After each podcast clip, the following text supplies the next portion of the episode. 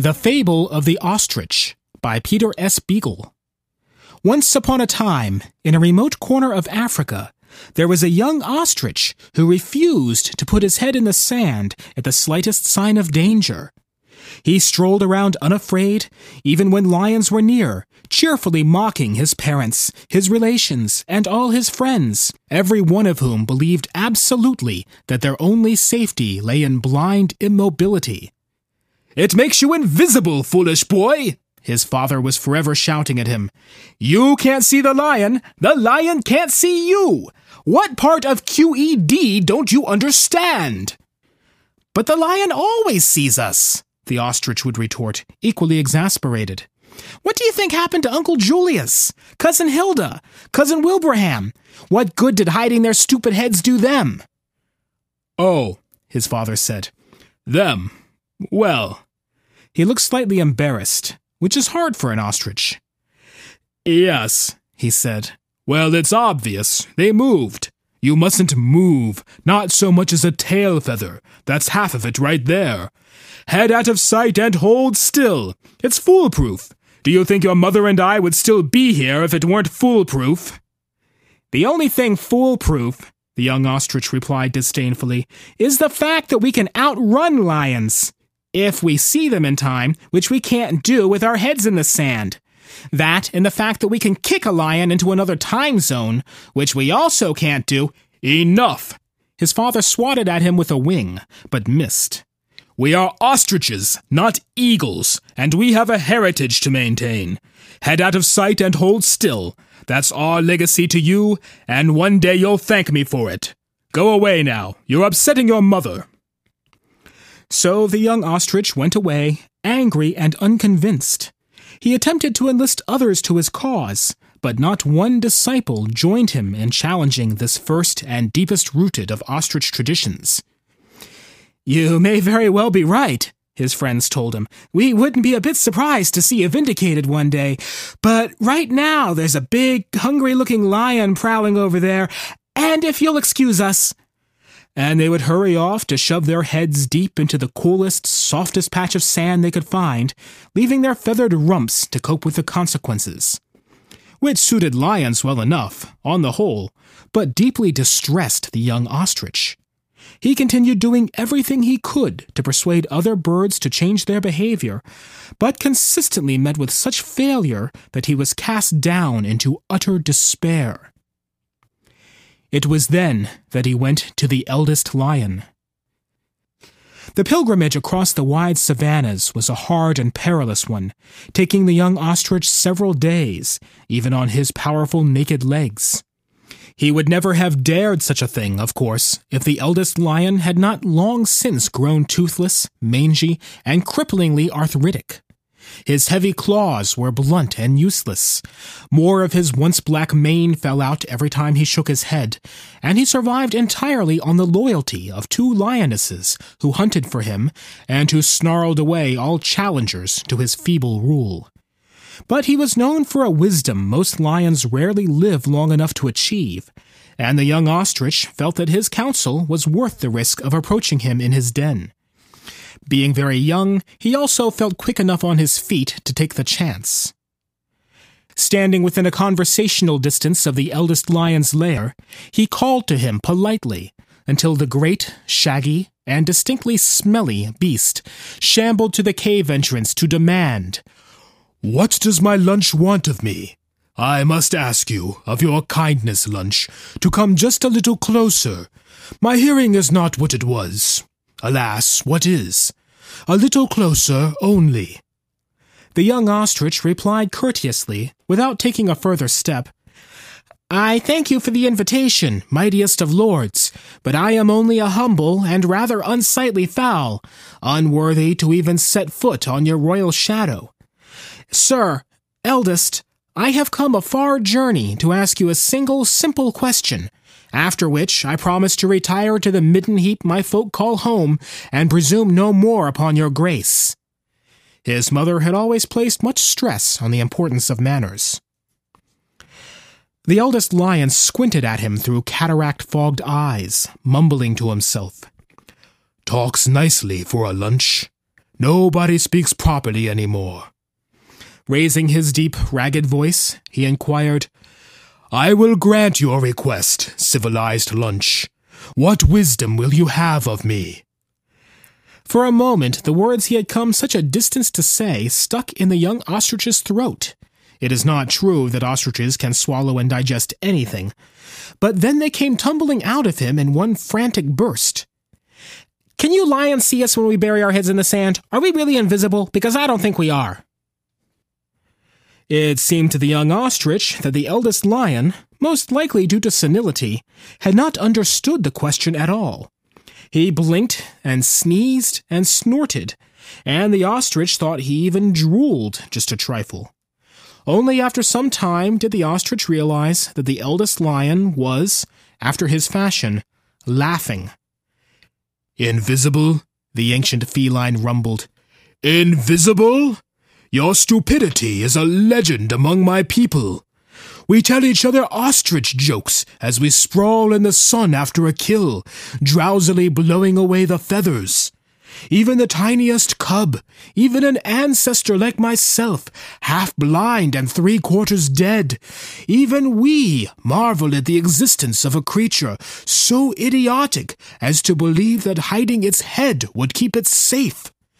We regard you as the God's gift to our own idiots, the ones who can't learn to hunt anything else, and would surely starve but for you. His laughter turned into a fusillade of spluttering coughs, and the young ostrich began to move cautiously away, because a lion's cough does not always signify illness, no matter how old he is. But the eldest lion called him back, grunting, Wait a bit, my good lunch. I enjoy chatting with you. It's certainly a change from trying to make conversation with people whose jaws are occupied chewing my food for me. If you have other questions for me, though I dare not hope that a second could possibly be as foolish as the first, then, by all means, ask away. He lay down heavily, with his paws crossed in front of him, so as to appear less threatening. I have only one further question, great lord, the young ostrich ventured, but I ask it with all my heart. If you were an ostrich, here he had to pause for a time, because the eldest lion had gone into an even more tumultuous coughing spasm, waving him silent until he could control himself. Tell me, if you were an ostrich, how would you conceal yourself from such as yourself? Lions, leopards, packs of hyenas, and wild dogs? What would be your tactic? He held his breath, waiting for the answer. It is extremely difficult for me to conceive of such an eventuality, the eldest lion replied grandly.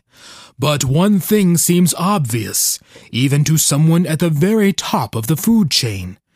To bury your head while continuing to expose your entire body strikes me as the height of absurdity. Exactly what I've been telling them and telling them! The young ostrich broke in excitedly. The eldest lion gave him a look no less imperious and menacing for being rheumy. I ate the last person who interrupted me, he remarked to the air. The ostrich apologized humbly, and the eldest lion continued. As I was saying, the truly creative approach would be to reverse the policy, to keep the body hidden, leaving only the head visible, and thus, I might add, much better able to survey the situation.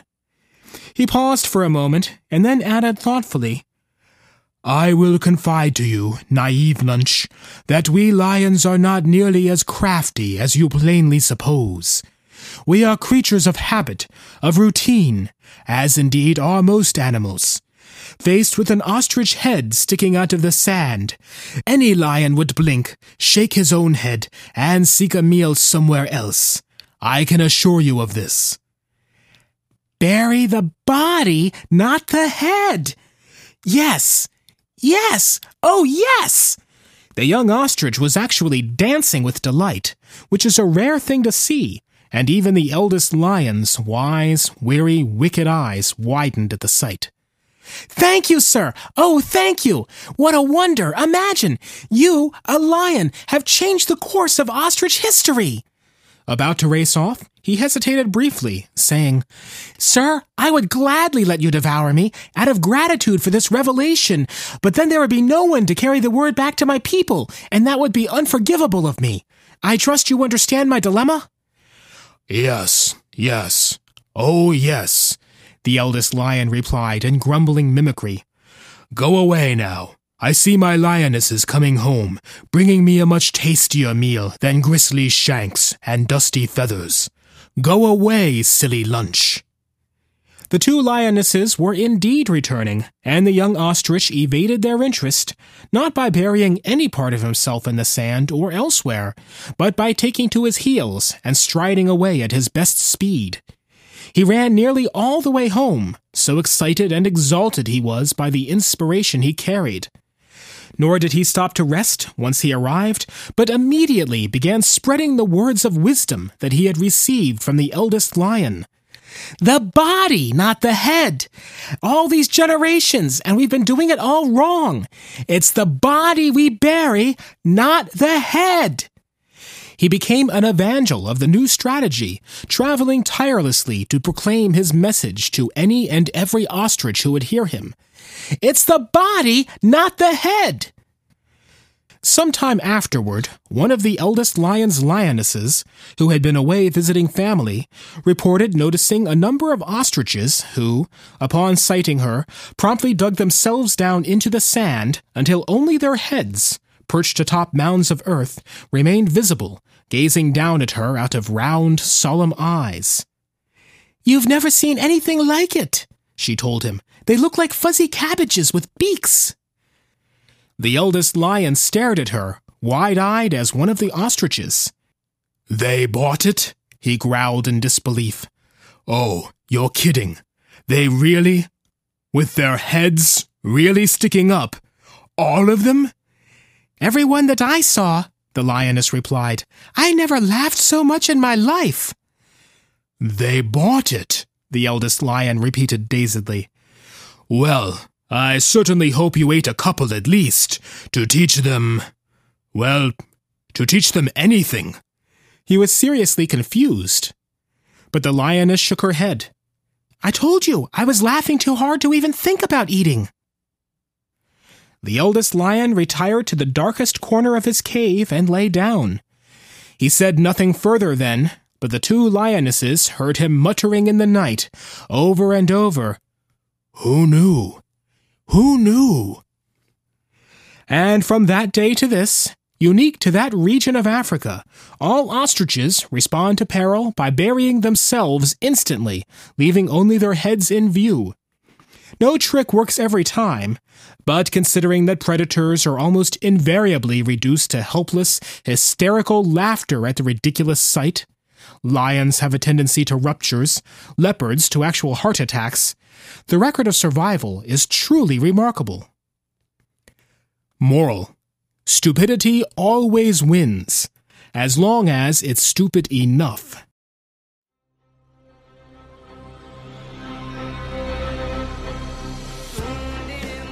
This has been a Podcastle miniature. The Fable of the Ostrich was by Hugo and Nebula Award winner Peter Beagle whose novels like The Last Unicorn and A Fine and Private Place are considered classics. It was read by Steve Eley, editor of Escape Pod and publisher of this fine podcast. Visit us on the web at podcastle.org.